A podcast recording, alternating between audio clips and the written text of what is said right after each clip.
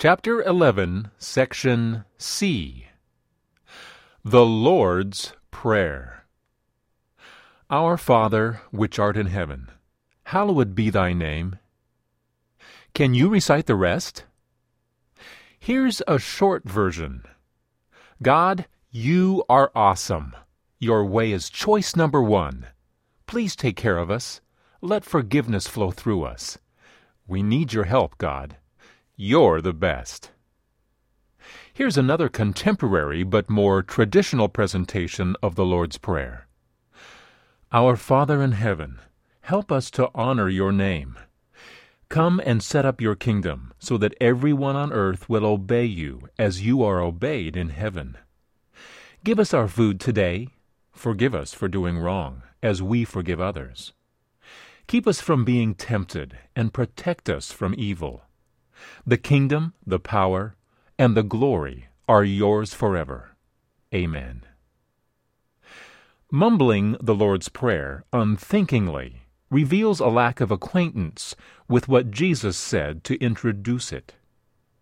When you pray, he said, don't babble on and on as people of other religions do. They think their prayers are answered merely by repeating their words again and again.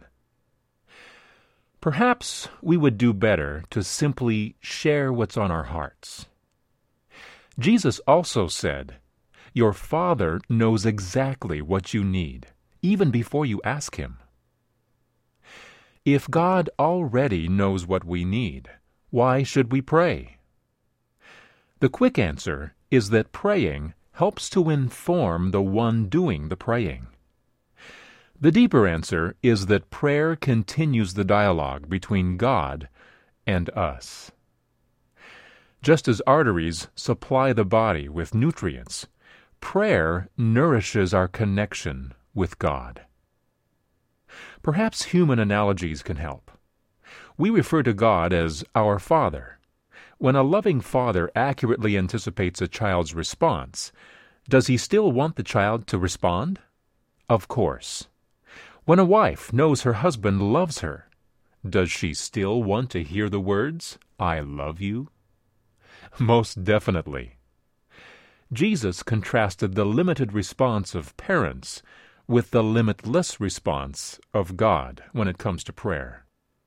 If you, then, though you are evil, know how to give good gifts to your children, how much more will your Father in heaven give the Holy Spirit to those who ask Him?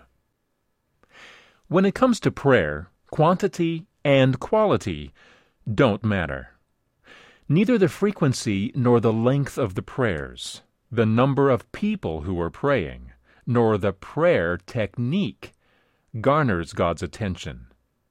Remember, He already knows what you're concerned about, and we already have His attention. Using some special incantation or impressing others with our word selections doesn't move our prayer to the top of some imaginary list of God. The Holy Spirit will take our prayers and make them heavenly in ways we never could.